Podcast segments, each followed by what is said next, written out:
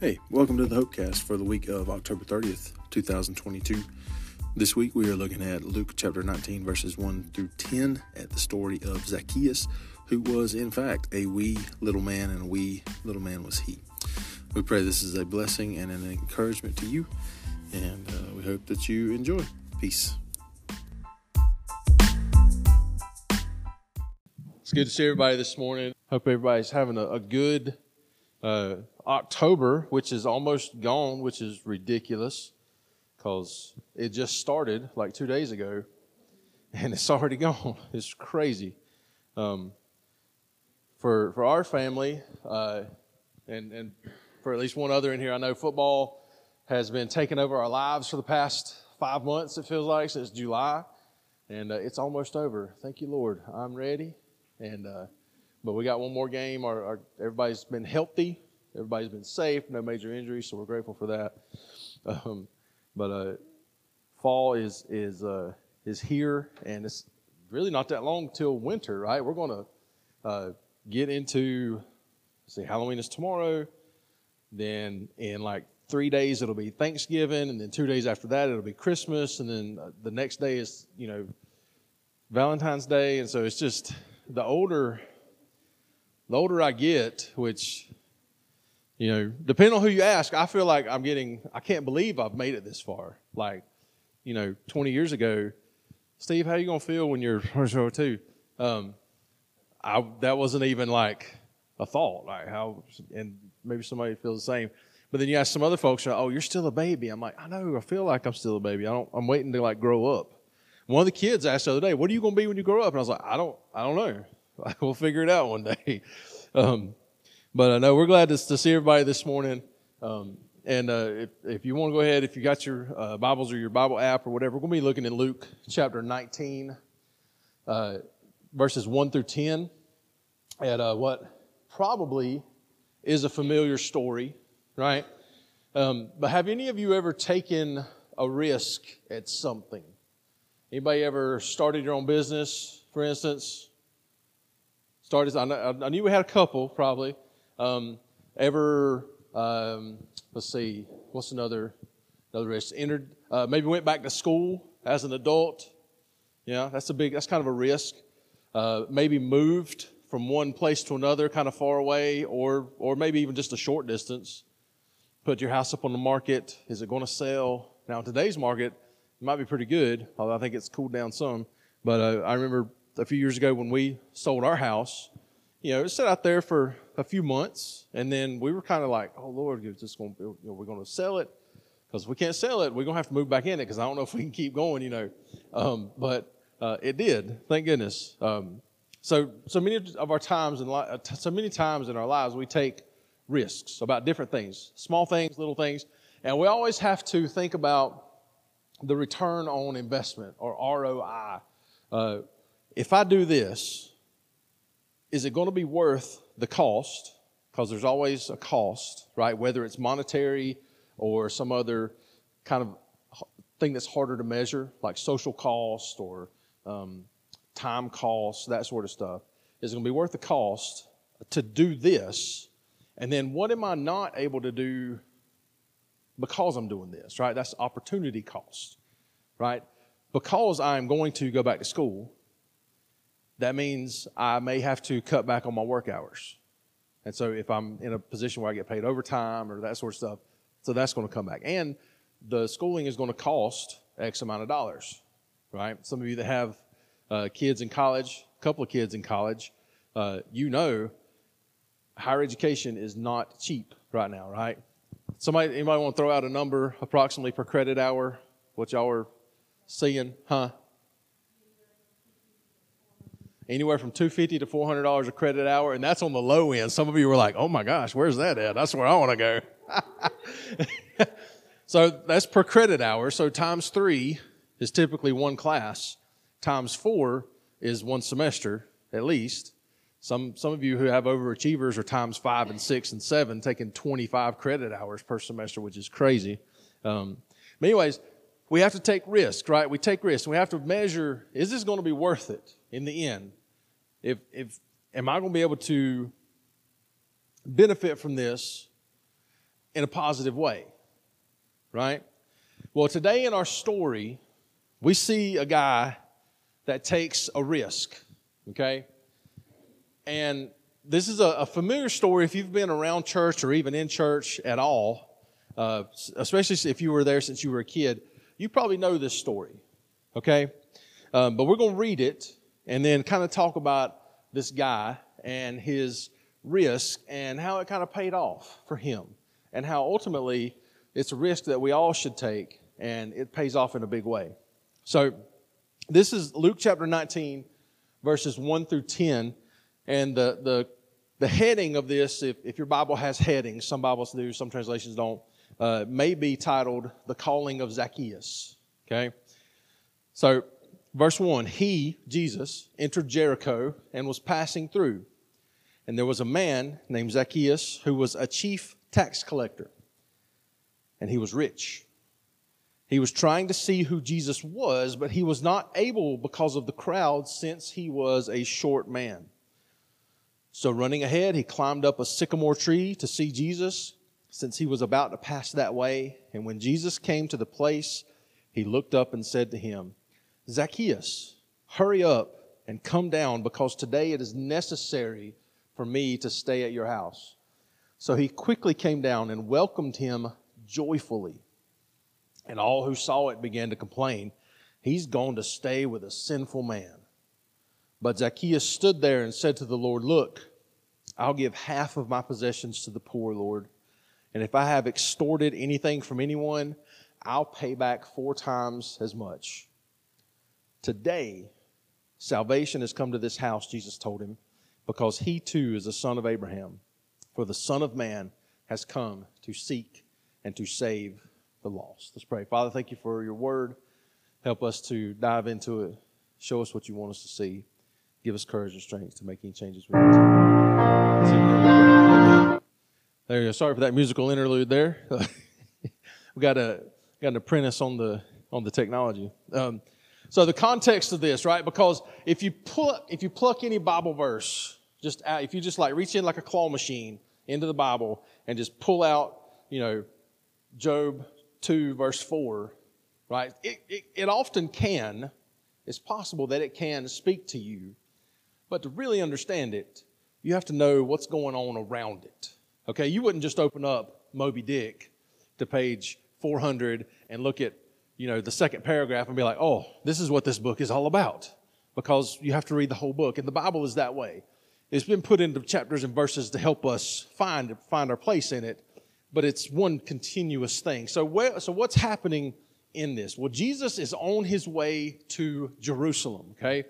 And now he's been in Jerusalem many times before, but he's on his way there for the final time. This time, when he goes to Jerusalem, he is going to be offered up and killed. He's going to die, he's going to be buried, and three days later, he's going to rise again from the dead. Right? So, this is the final push, if you will, uh, of his ministry. Right? So, he's going through, he's telling people about the kingdom, he's, he's, he's helping them to see what's going to happen and they may not understand it right now, but after it's all said and done, and you know hindsight is twenty twenty, and they're looking back, they're going, they're going to remember. Oh, this is what he said, and that's what he meant, right? So this is the last time that uh, he is going to come through this town on his way to Jerusalem, right? And again, we see Jesus going outside maybe of the familiar, okay? Jericho was kind of out of the way for Jerusalem. Um, it was it wouldn't have been a straight shot necessarily to get there, but Jesus wasn't uh, wasn't in a hurry, right? He wanted to make sure that um, people were ready for what was going to come next, and he would go to people, especially in this story, outside of the of the people he would culturally identify with, right? Because Jesus was a Hebrew, a Jewish person uh, and so most of the Jewish people expected him to hang out with them, with them, right? To identify with them. Jesus, take up our political ideologies. Jesus, take up our causes. Jesus, fight for what we believe in. And Jesus was like, I'm not really here for that. But what he did go around do was associate with people that other people typically did not. And we see that. Strangers, foreigners, outcasts. And most of the time when he did this, people grumbled and complained, saying that he is associating with sinners. Right? And we all know what happens as he's going through the town here. And like I said earlier, if you've been in church, you've heard this before. So much so, in fact, I'm going to take a risk and assume that you're so familiar with this story. That I'm going to have everybody stand up. Come on, everybody stand up.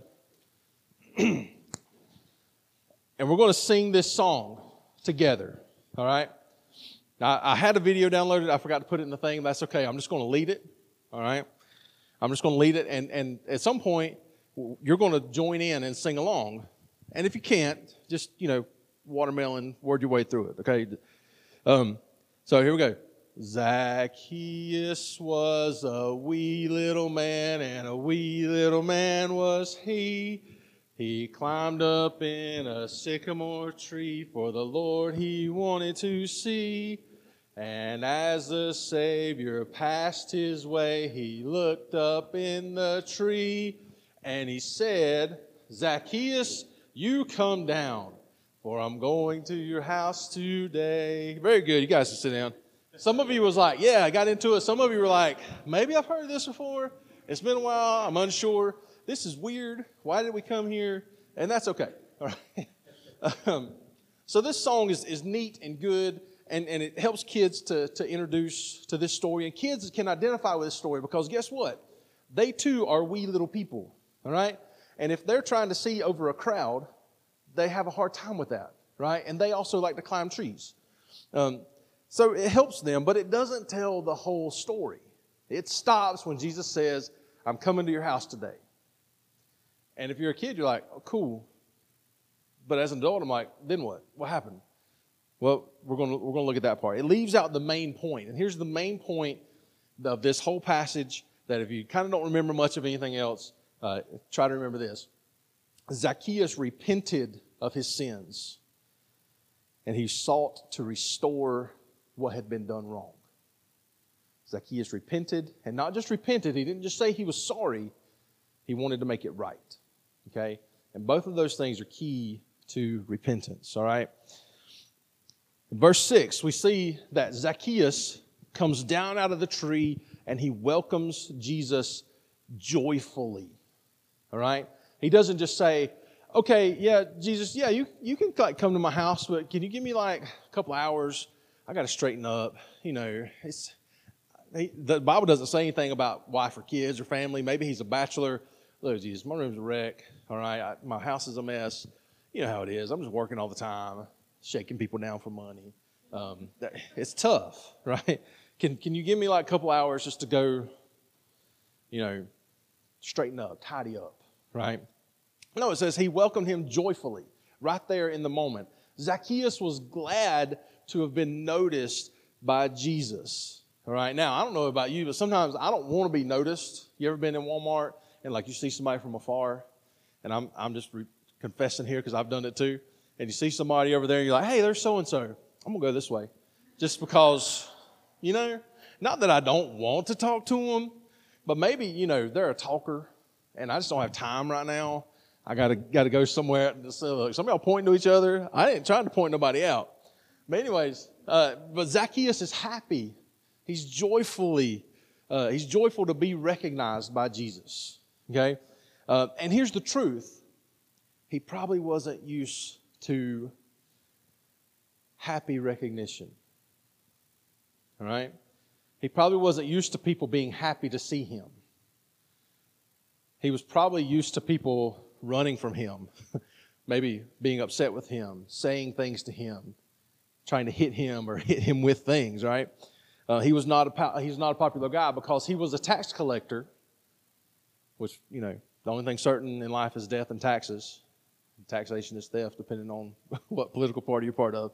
But he wasn't just a regular tax collector; he was the chief tax collector. Okay, so if you've ever been familiar with a multi-level marketing scheme, a pyramid, I mean multi-level pyramid, wait a minute, marketing. If you ever sold essential oils, uh, you might understand how this works. Sorry, I may have been a little too, a little too out there. So the tax collectors are collecting money from the people, it's collecting taxes. And then they are also collecting a percentage for themselves, right? So if the tax rate is, I don't know, 15%, they're collecting 20% and pocketing 5%. Well, then Zacchaeus is also collecting not from the people, he's collecting from the collectors, right? It all goes uphill, right? Um, so Zacchaeus is not just lining his pockets with, you know, the low level people. He's lining the pockets of the people that line their pockets. Does that make sense? So he's like the, the professional extorter, right? He's the professional extortionists. Um, not only the taxes that were due, but a percentage over. So the people would have seen him profit off of themselves. And they would have seen his home increase, his life increase, his possessions increase off of their hard work. Right? I think we all can identify with that in some way. We've seen, uh, we all pay taxes in some form or another, whether it's, you know, some level of income tax. Every time we buy something, we pay sales tax. Some of us who own property, well, we never really own property. You just rent it from the government for your life. You know, uh, we pay property taxes, and it's hard sometimes seeing how that money is spent in a way that seems very wasteful. So we've all we can identify with the people, right? We've seen that sort of stuff. Like, like what if you know? uh, and do we see any you know parallels in our world, government waste, like we talk about? Like, what if Elon Musk or Jeff Bezos, who were two billionaires, were visited upon by Jesus, and he affirmed their worth by going into their home. I would have some issues with that. I mean, I'm just be real honest. Like, I like Jeff Bezos in theory, I guess. I, I obviously support Amazon. He's the owner of Amazon, by the way. I support his stuff by using his product all the time. Amazon Prime is huge. Some, I, look, if you want to point somebody out, I'm not pointing anybody out. I'll point myself right? Uh, because I've found it's easier to just order something off Prime than to go to Walmart. If I can wait two days for it, absolutely, I'm doing that. Um, Elon Musk, the owner of uh, Tesla, he's doing Starlink. He just bought Twitter for like $40 billion. If Jesus came and supported them by association, it would be kind of a big deal right? People would have some thoughts about that and some probably some heavy, strong thoughts. So we can relate when these people say, Jesus is going to stay with a sinful man. Jesus is going to stay with the guy that's lining his pockets with my money. And I don't know how to feel about that. I thought this Jesus was a good guy because Zach is not a good guy. But when Zacchaeus met Jesus, and Jesus not only acknowledged him, he spoke to him and he wanted to initiate a relationship with Zacchaeus, which again was probably not something he was used to. He gave Zacchaeus worth, not monetary worth, relational worth. Zacchaeus probably felt some, I won't say pride, like some self esteem in his own in his own self, right? And again, I'm not trying to say, oh, you know, those poor rich people, they're so lonely, and you know, no, but he had to have felt that at some level. But Jesus ascribed worth to him, and something in him changed. It's kind of like the Grinch, right? You know, the story, Christmas is coming up. Like I said, it's in like four days. Uh, so the Grinch, right? How the Grinch stole Christmas. Um, I'm talking about the cartoon version, right? The Jim Carrey, like real people version, it was cool. But in my heart, it's always the, the cartoon version uh, with uh, who was the guy that voiced him, or that was it Boris Karloff or whatever that sung the song.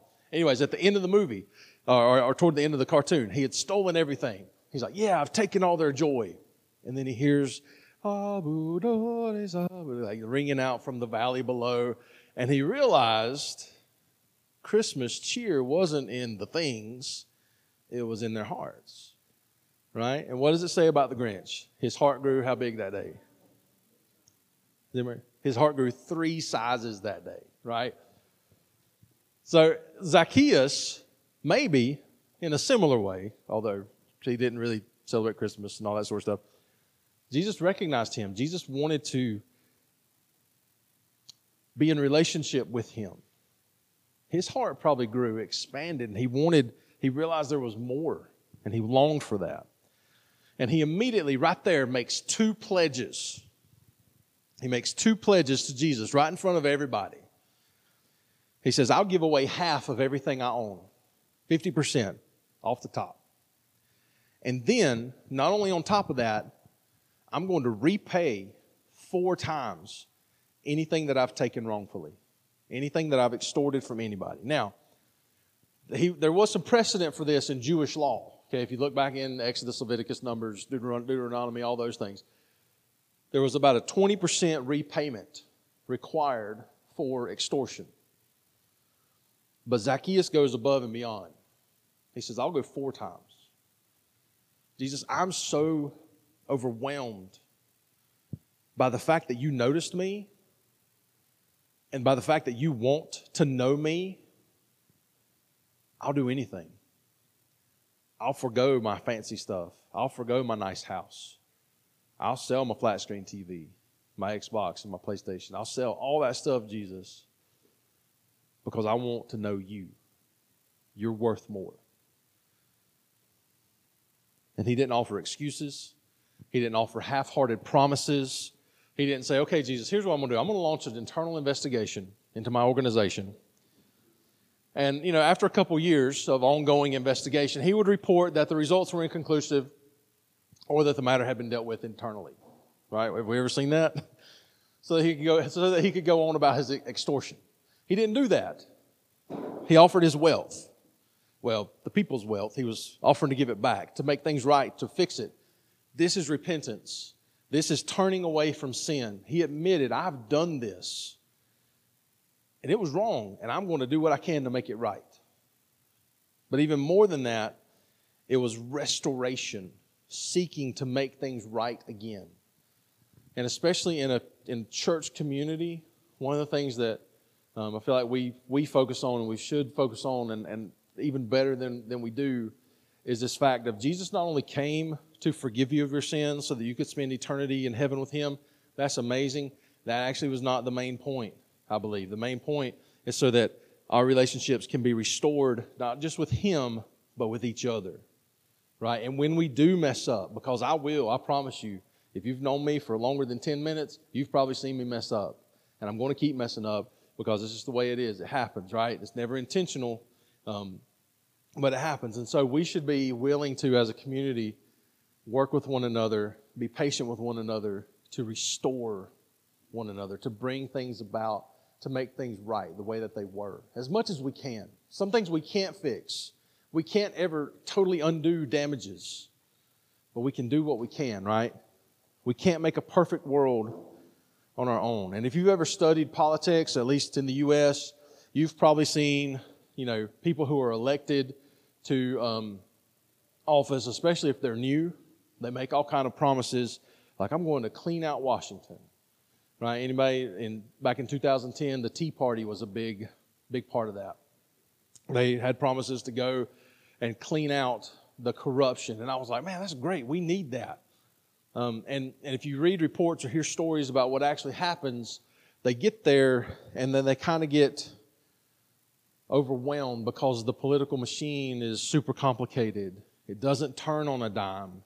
You can't just stop things and then turn around. You ever seen videos of guys uh, stopping tugboats? If you haven't, never try to go watch it. So there are these guys that have these, have these massive, like, you know, six inch thick ropes, and there's a tugboat or a big crew, not a tugboat, like a big, uh, what's the cargo? The, the big ones that have the big tractor trailer, not a barge, the big ones that go like across the, the ocean, huh? The ocean barge, okay. Uh, anyways, the, those things, the big ones, and this guy sitting there with just a rope, and he wraps it around, you know, the hooks on the dock, and it and it's just and it's just only moving, just you know, very slowly but it's so much weight and so much momentum that the rope is sitting there just screaming as it's going around this metal tile thingy, whatever it's called. And he's like pulling back on it and trying. And finally, it does stop, but it takes a minute, right? And the political machine is like that. Senators vote against measures that their party doesn't support, but then take advantage of the money produced by those bills to the tune of billions of dollars often right? And it's on, it's on all sides. right? It's not one side or the other, it's all sides. Because you have to play the game, you have to keep everyone happy, both your constituents and your lobbyists, right? Um, wouldn't it be actually helpful and funny if uh, politicians were required to put patches of their supporters on their tie on their suits, like NASCAR? You know, here we see uh, Senator so and so today. He's in the the uh, Exxon Mobil suit, and I don't know, whatever. They all do this to some extent, one way or another. Every party politician is part of the system. They have to abide by the rules, or they don't get to keep playing. It's a crazy system. And so for Zacchaeus, in a similar way, he was part of the system of his day. To make actual change is impressive. Now he, but in the moment, he did what he could. And though he couldn't fix all of the corruption in the whole Roman Empire, he could fix his own heart. He could make amends for the things that he had done. And that's repentance. I can't ever make up for all the wrong things I've done. I can't make up for the wrong things that other pastors have done. Whether, whether you've had personal experience with it or there are pastors all over the United States. If you Google pastor scandal, pastor sexual abuse, pastor molestation, it's everywhere. I can't make up for all that. All I can do is, is try to do the right thing myself. Right?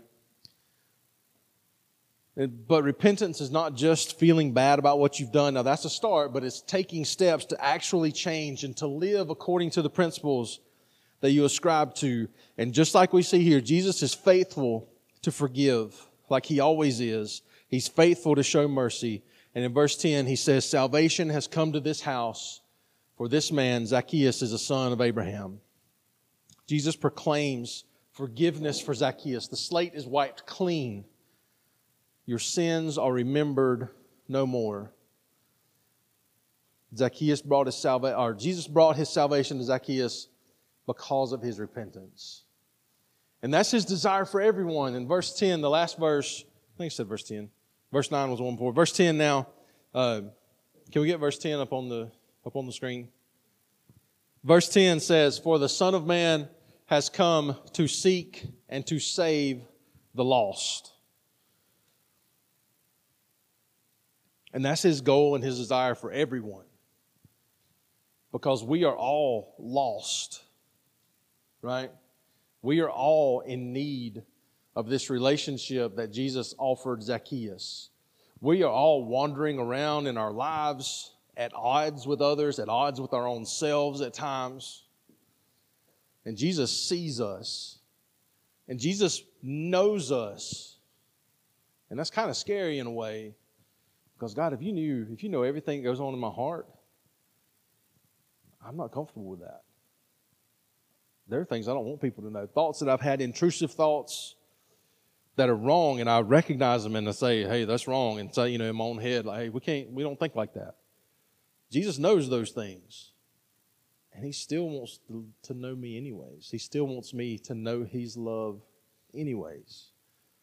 He wants me to know him. And that's a big deal, right?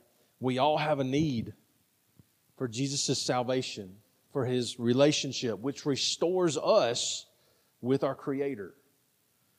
And we've seen the past couple weeks, as we've seen today, no matter who you are, he's faithful. He's so loving and He's so kind, willing to overlook the wrongs that we've done and to offer us love and peace peace with God, peace with ourselves, peace with one another. Do you like being in conflict or feeling out of sorts? I hate it. I hate that. I hate being in conflict with others so much so that I will like be inconvenienced. I will let people like you know, take advantage of me because I just don't want to deal with conflict. I've been there. Now, not all the time, but I've been there. Like you've got a rock, like if you've got a rock in your shoe, or your shirt is twisted or backwards. My boys, I don't understand. They can wear a shirt that's like backwards, and I, I can't stand that because if I do, I feel like I'm choking. If I ever, if you ever have put on a shirt backwards, you know, you, you, you used to wear in a certain way. Uh, this morning, I was walking through the house and I was like, there's something on my foot. What in the world? And I looked down, it was like some kind of gemstone or rhinestone from one of the girls' bedazzler things. I hate being out of sorts. I hate feeling out of sorts. And our own sins, those things that we do that go against what God wants, they put us out of sorts with God. They separate us, they hold us back from knowing His love completely. And just like Zacchaeus, we are too short to see how much we need Him. We are too short to see exactly what He sees. But every so often, we get a glimpse of our own sinfulness, especially paired with His goodness. And then we realize our great need and we experience His love that recognizes us even when we don't deserve it. This love that sees me and He sees my need and He knows how off of the mark I am. And He says, I love you anyways. And I want you to know my love anyways. And I want to know, I want you to know me. That's a big deal. That leads to repentance and that leads to restoration. And many of us may have already experienced this love and received his forgiveness, well, then he's calling us, if we have already received it, to go out and extend the same extravagant, loving recognition that restores relationships to the world around us, into our families, into our workplaces, into our communities. He wants us to not just take this great treasure and hoard it up inside of ourselves, but to go and tell the whole world about it so that they can know. Not that we can forgive anyone's sins, right? We can't I can't go out and say, Today your sins are forgiven. I, nobody can do that, right? Only Jesus. But if we can reflect a little bit of Jesus' light into their lives, if we can help them to understand that there's something greater, if we can tell them specifically what Jesus has done for us, we can illuminate the darkness, even just a little, so that they might know that there's hope. So when we do things like give coats to those people in need, when we um, help families at Christmas, when we build ramps or give out candy or any act of goodness that we might show, if we do it with good intentions, it's sharing the love of Jesus, regardless of the outcome, right? Even if it's just for a short time. So this week, how can we examine ourselves and then what do we do about it? If you're like me, I had a, a, a preacher one time um, that I that I loved and still know and love to this day. Uh, he had a phrase that that really spoke to me. He says, "You know what? I know you because I know me." And so, if you're anything like me, there may be something that's lying in your pockets that shouldn't be there. Maybe some sort of just some wrong between you and someone else, between you and God, and you need to make it right. God's calling you to do that. And the great thing about it is, if He calls you to do something that's hard, if He calls you to take a risk, He's going to help you to do it. He's going to help you to make it.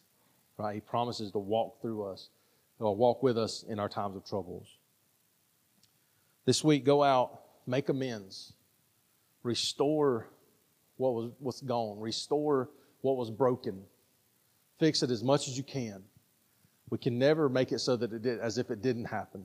There will always be some scars, some some evidence of what happened, but we can do the best that we can. And even if, if maybe it's, if it's someone that we've hurt and we go and try to ask forgiveness from them, if they don't accept, that's the best we can do. We should, be, we should do that. We shouldn't say, well, they'll never forgive me and never try. Right? We always go and do what we can. Maybe you realize you've never received Jesus' love or you've never asked forgiveness or placed your trust in Him for your soul to get saved, uh, as, as churches like to say a lot of times. Every day is the perfect day for that.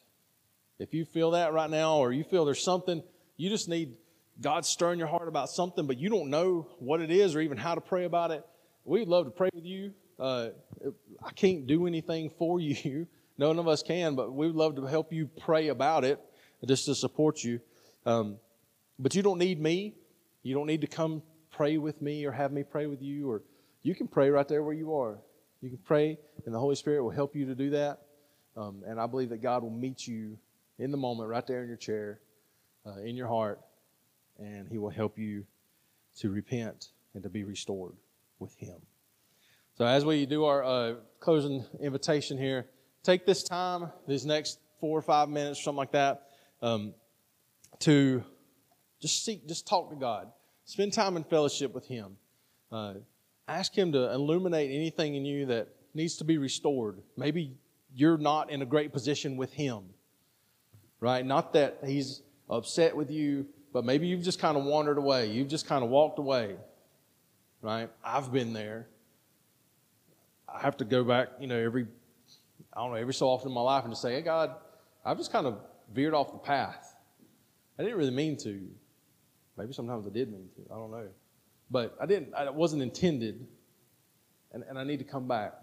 And he's never said, nah, I'm good. Don't worry about it. He's always welcoming me with open arms and, and a loving embrace. Um, and he wants to do the same thing for you. So take this, this next little bit to do that. I'll be in the back. I'd love to pray with you. But God wants to meet you right where you are.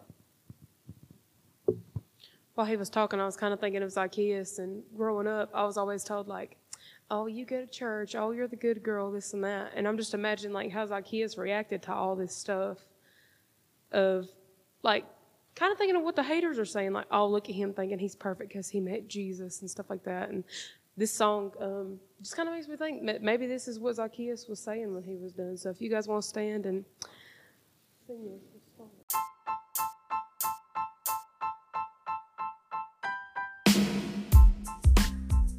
Hey, thanks for listening. We pray again that this was an encouragement and a blessing to you.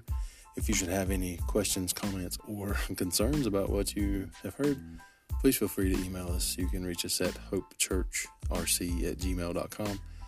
Our website is hopechurchrc.org, or you can find us on Facebook and Instagram and even TikTok at Hope Church RC. Um, and we'd love to have you come visit us. Uh, we meet Sunday mornings at 10 a.m. and every other Wednesday, starting this Wednesday, which is our first uh, night for a kids service K5. Um, and uh, from 6.30 to 7.30. Uh, otherwise, our Sunday mornings at 10 a.m. We'd love to have you come visit us. We are, if you're in the Rutherford County, North Carolina area, um, then you can find our address on the website. We are a casual church that uh, is super laid back, super chill, um, but we love Jesus and we want to uh, love other people just like He commanded us to. Anyways, come visit us sometime. Reach out if you have any comments, questions, or concerns. Um, we'd love to hear from you. Peace.